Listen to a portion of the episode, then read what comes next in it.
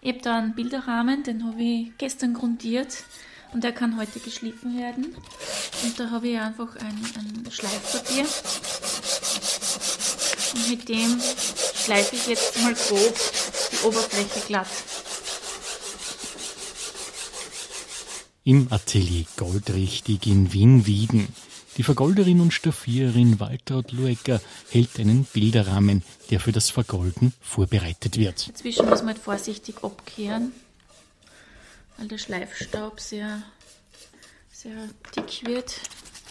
Dann kann man mal schauen, ist das eine glatte Oberfläche und dann nimmt man ein feineres Schleifpapier und schleift man halt die Oberfläche noch einmal nach. Leim- und Farbgeruch prägen den Arbeitsraum. Nicht nur Bilderrahmen sind im Raum versammelt, auch Engelsfiguren und viele andere antike Stücke, die wieder einen vollständigen Glanz benötigen. Ein goldenes Handwerk, das Waltraud Luecker ausführt. Die Leute fragen mich dann manchmal, warum nehme ich nicht eine Maschine dazu? Und zwar deswegen, weil der Kreidegrund ja mit Hasenhautleim gebunden ist und wenn das zu schnell geschliffen wird, dann wird es wach und warm. Und somit verbickt sie dann das Schleifpapier und somit hat man eigentlich keine Oberfläche mehr, die man brauchen kann.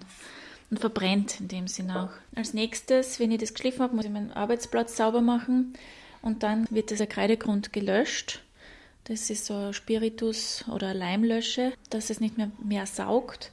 Und dann nehme ich das gelbe Poliment. Das sind die Materialien, mit denen die ganz gut zusammenpassen müssen, weil sonst der Glanz gerade zum Schluss nachher nicht gegeben ist.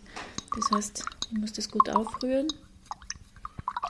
Da ist Eiweiß drinnen, also Tonerde, Eiweiß ist da drinnen. Muss immer sauber gehalten werden, weil kleinste Partikel können dann die Vergoldung wirklich zerstören. Ein sehr heiliges Wasser. Also. Und mit dem Poliment bestreiche ich dann die frisch kreidegrundierte und geschliffene Oberfläche. Also alles, was mal ganz weiß war. Und dann muss man warten, bis es trocken ist. Und dann habe ich das rote Poliment. Das ist dasselbe, das ist eine rote Tonerde, die auch mit Eiweiß gebunden ist. Wird gut aufgerührt immer und dann auch aufgetragen. Und nur dort natürlich, wo, wo die Oberfläche vergoldet gehört. Und da haben wir halt, wir vergolden die Möglichkeit, dass wir jetzt keine künstlichen Oberflächen machen. Also das heißt, das vor 120 oder 200 Jahren vergoldet hat, hat das gleiche verwendet, was wir verwenden. Und damit kommt keine andere Schicht zusammen und es reagiert dann auch nicht anders.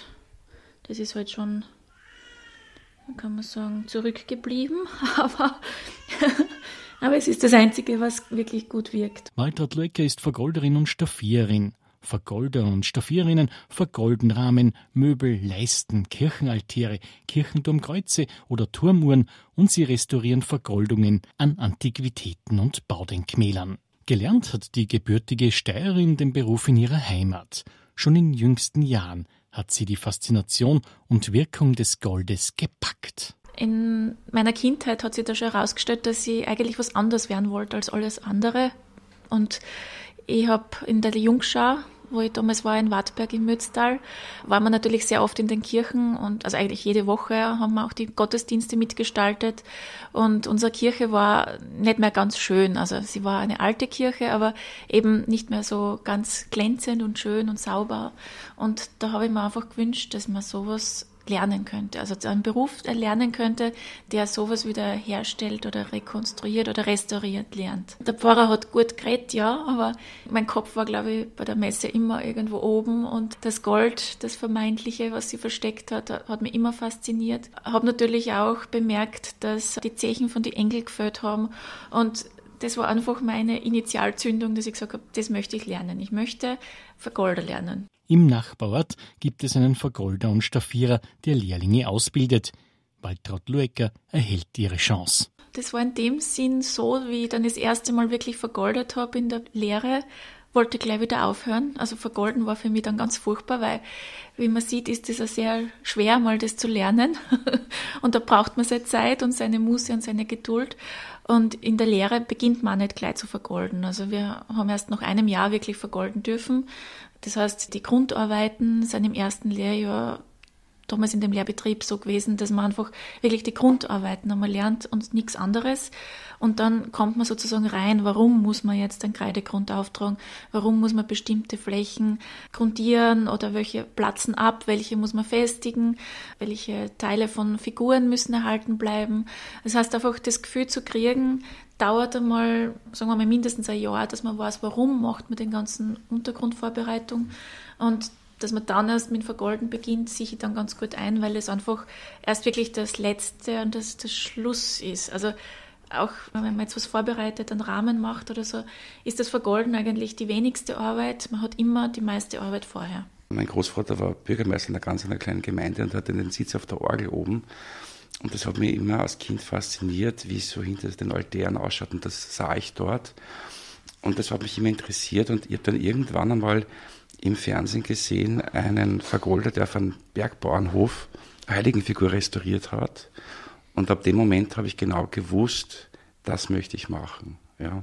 Und dann habe ich mich halt erkundigt, wo es so etwas gibt und durfte dann bei der Firma Weinmann in St. Pölten in die Lehre gehen. Schildert Stefan Nachförg. Er ist gelernter Vergoldermeister und Staffierer. Man muss irgendwann einmal geküsst worden sein, glaube ich. Weil das eine ist, man braucht ein bisschen einen Zugang zu dem Sakralen, auch ein gewisser Respekt natürlich. Man hat oft mit sehr wertvollen Gegenständen zu tun, aber auch mit sehr viel profanen äh, Rahmen oder so, was jetzt nicht so wertvoll ist. Und ich glaube, man braucht ein bisschen ein Kunstverständnis, Ausdauer, ein Feingefühl. Das weiß, glaube ich, jeder irgendwann, dass, dass er in diese Richtung gehen möchte. Und oft wissen die Leute nicht, wie der Beruf heißt. Ja. Und das ist die Schwierigkeit. Und das ist auch meine Aufgabe, jetzt irgendwie diese Sichtbarkeit des Berufes hervorzurufen. Denn gemeinsam mit Waltraud Luecker ist es Stefan Nachförg gelungen, dass der Beruf der Vergolder und Staffierer ins immaterielle Weltkulturerbe der UNESCO, der Organisation der Vereinten Nationen für Erziehung, Wissenschaft und Kultur, aufgenommen wurde. Das immaterielle Kulturerbe stellt Techniken unter Schutz, die von Generation zu Generation weitergegeben werden. Dass man sehr viel Staub schluckt dabei, es muss alles geschliffen werden. Man lernt es heute, glaube ich, schon von der Pike auf in einem Betrieb. Schritt für Schritt halt, also, also den Aufbau des Kreidegrundes, man muss wirklich sehr viel schleifen. Also das weiß man oft gar nicht, wie viel Staub und Dreck da dahinter liegt, bis eigentlich so eine schöne Skulptur oder so ein Altar fertiggestellt ist. Also, also man hat auch mit sehr viel Chemikalien zu tun. Wichtig sind auch gute Augen, weiß Stefan Nachförg. Es strengt auch sehr an, dieses Gold zu polieren. Also ich kann mich erinnern, wie ich angefangen habe, das erste Gold mit dem Achat zu polieren, dass das sehr auf die Augen geht. Ja, man muss sehr genau arbeiten. Ja. Und für uns ist es genauso wichtig, ob etwas jetzt da auf zehn Meter oben ist, einmal da oder es ist direkt unten, dass das genau die gleiche Feinheit hat und auch Qualität hat, wie oben oder unten. Also darf man keinen Unterschied machen. Der liebe Herrgott sieht alles. Ja. Stefan Nachförg unterstreicht den Unterschied zwischen Vergolder und Staffierer. Der Staffierer ist die Bezeichnung Bemalen der nicht vergoldeten Flächen. Das heißt, wir prägen auch das Gesicht der Heiligen, dass die Mutter Gottes Augen hat, Lippen hat, dass sie strahlt, ja, dass das Engel einen roten Popsch hat. Wir machen auch diese Mama-Imitationen natürlich, gemalt, die Holzimitationen und es gibt sehr viele Techniken, also auch diese Lüstertechnik, ja, das muss man sich vorstellen. Wir haben einen metallischen Untergrund, Blattsilber oder Blattgold, und dann wird ein transparenter Lack drüber gezogen. Das hat man oft bei Madonnenmänteln, ja, im Barock gemacht, bei Kronen, um die Steine zu, hervorzuheben, Baldachine, Vorhänge etc., äh, Blumengestecke. Die Vergolder haben eigentlich das über Jahrhunderte immer betreut. Also man muss sagen, in unseren Breiten hat sich das so in der Gotik und im Barock manifestiert. Und äh, warum wir in den Kirchen vergolden, ist auch eine, immer eine Frage. Das ist etwas, der nicht darstellende Raum wird dargestellt. Gold war immer etwas, etwas Reines. Es oxidiert nicht, es verändert seine Farbe nicht. Und das war von früher immer schon so ein Symbol. Wir kennen das aus den Ikonenmalereien oder frühen gotischen Tafelmalereien. Man hat den Heiligen einen Hintergrund gegeben, der nicht irdisch ist. Ja, und das war Gold und das war dann auch ein Zeichen irgendwie des nicht darstellenden Raumes. Das Gold, das ist neutral und soll eigentlich das himmlische Jerusalem darstellen, den nicht darstellenden Raum. Das eine ist ja sicher auch das Kostbare, das Wertvolle, aber das eine war auch, dass man das Himmlische zeigt. Für das war das Gold praktisch das Symbol dafür.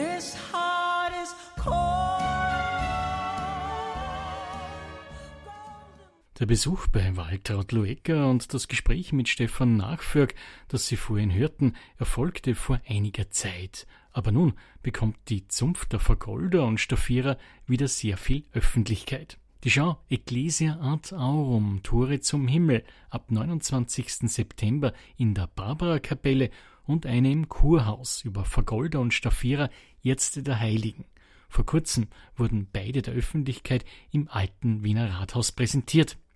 Ecclesia Ad Aurum, Tore zum Himmel, läuft von Freitag bis zum 24. Oktober in der Barbara-Kapelle im Stephansdom.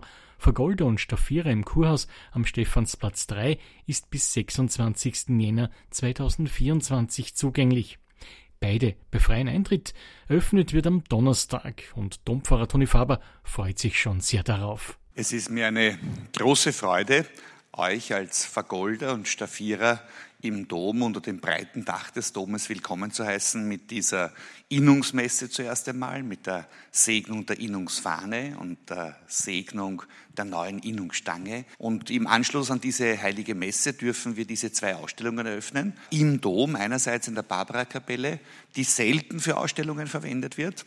Aber da war die Zustimmung sehr schnell da dann auch im Kurhaus für drei Wochen im Dom und für drei Monate fast im Kurhaus, um hier dem Handwerk mit goldenem Boden und mit goldenem Herzen Raum zu bieten und vor den Vorhang zu bieten, weil es nicht selbstverständlich ist, dass man das Kunsthandwerk der Vergolder richtig einschätzt.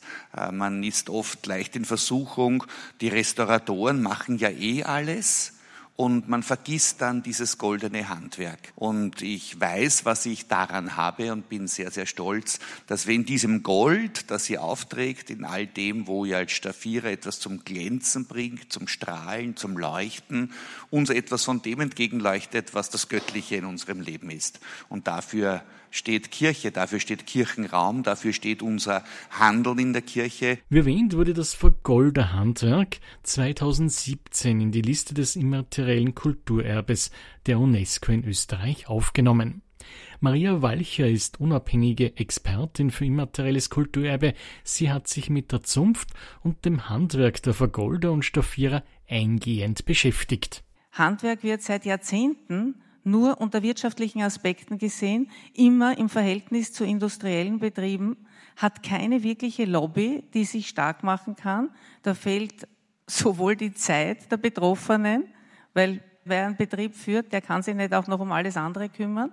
Und die Öffentlichkeit hat wirklich aufgehört zu begreifen, was das für ein Schatz ist, der im Handwerk drinnen steckt. Es verschwinden pausenlos Handwerke aus unserem Bewusstsein, weil es ja gar nicht bekannt wird, dass da was verschwindet. Und das immaterielle Kulturerbe hat jetzt darauf wirklich das Auge gelenkt. Es hat eine Studie gegeben, 2016, Handwerk als immaterielles Kulturerbe und Wirtschaftsfaktor. Und wir haben ja bis dahin alle geglaubt, traditionelles Handwerk ist das, was schon im Museum oder fast schon im Museum ist. Und dann wurde festgestellt, es gibt drei Parameter, die grundlegend sind für Handwerk. Das ist der Meister, die Meisterin übt das Gewerbe in allen Details selber aus.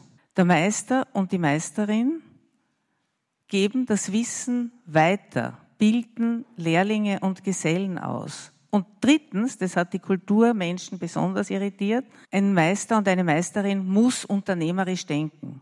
Sonst ist das, was da getan wird, Hobby und ist nicht äh, sozusagen gezwungen, sich auch nach Kundenwünschen zu orientieren und sich weiterzuentwickeln.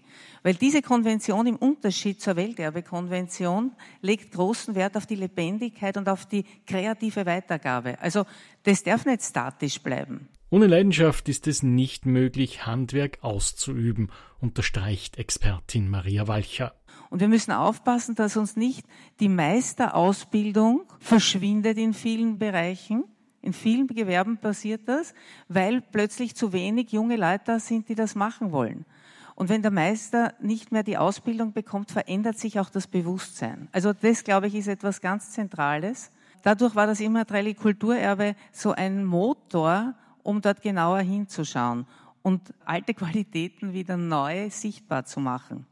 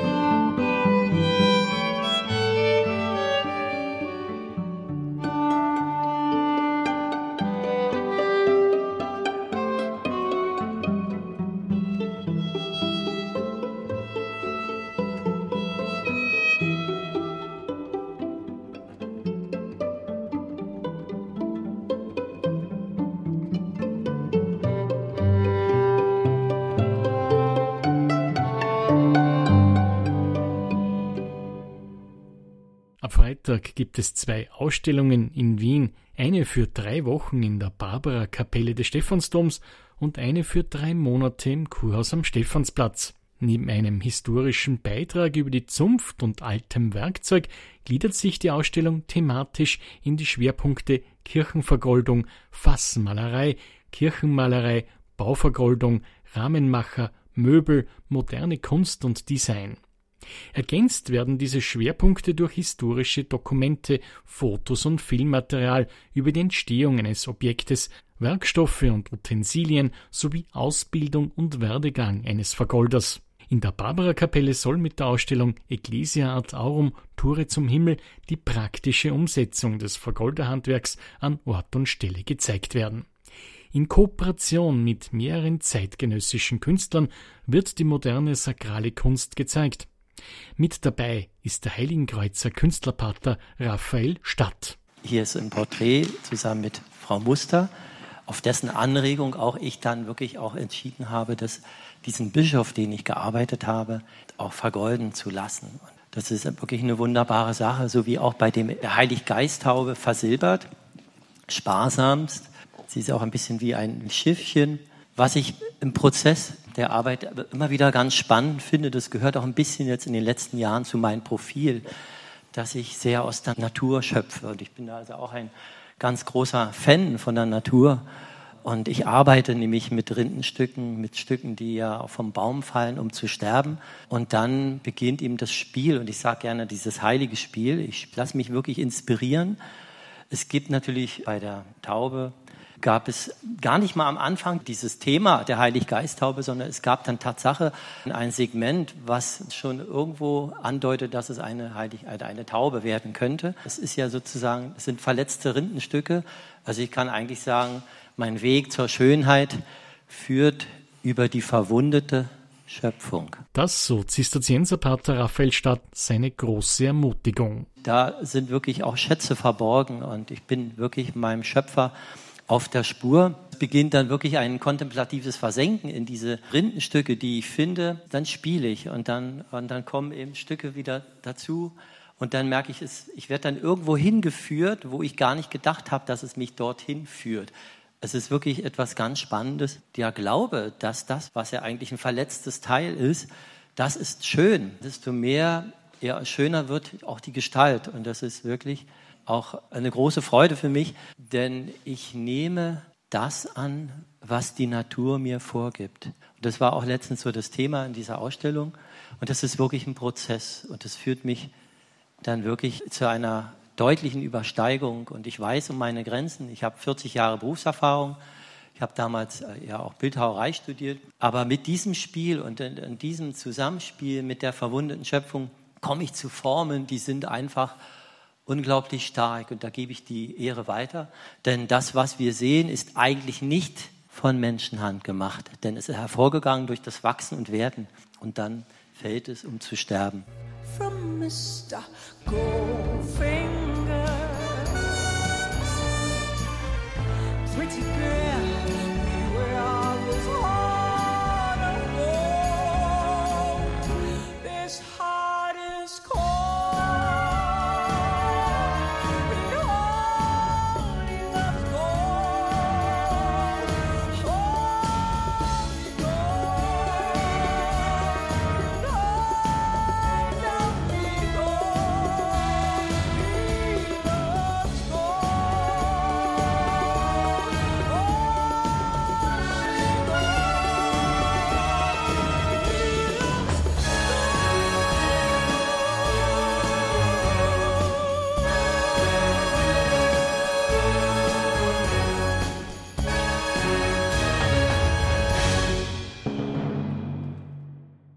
Vergolder Stefan Nachförg erläutert in der Folge noch einiges zu diesem Handwerk, bei dem eine wesentliche Grundlage Plattmetall mit goldenem Glanz darstellt.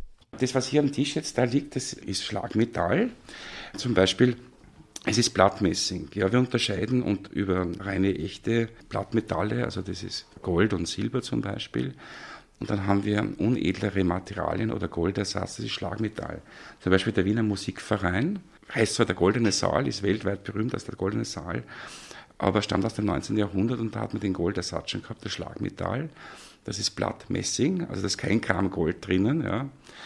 Aber es war natürlich viel günstiger und man konnte damals im 19. Jahrhundert auch fürs Bürgertum große repräsentative Räumlichkeiten ausstatten, die ein Goldersatz sind.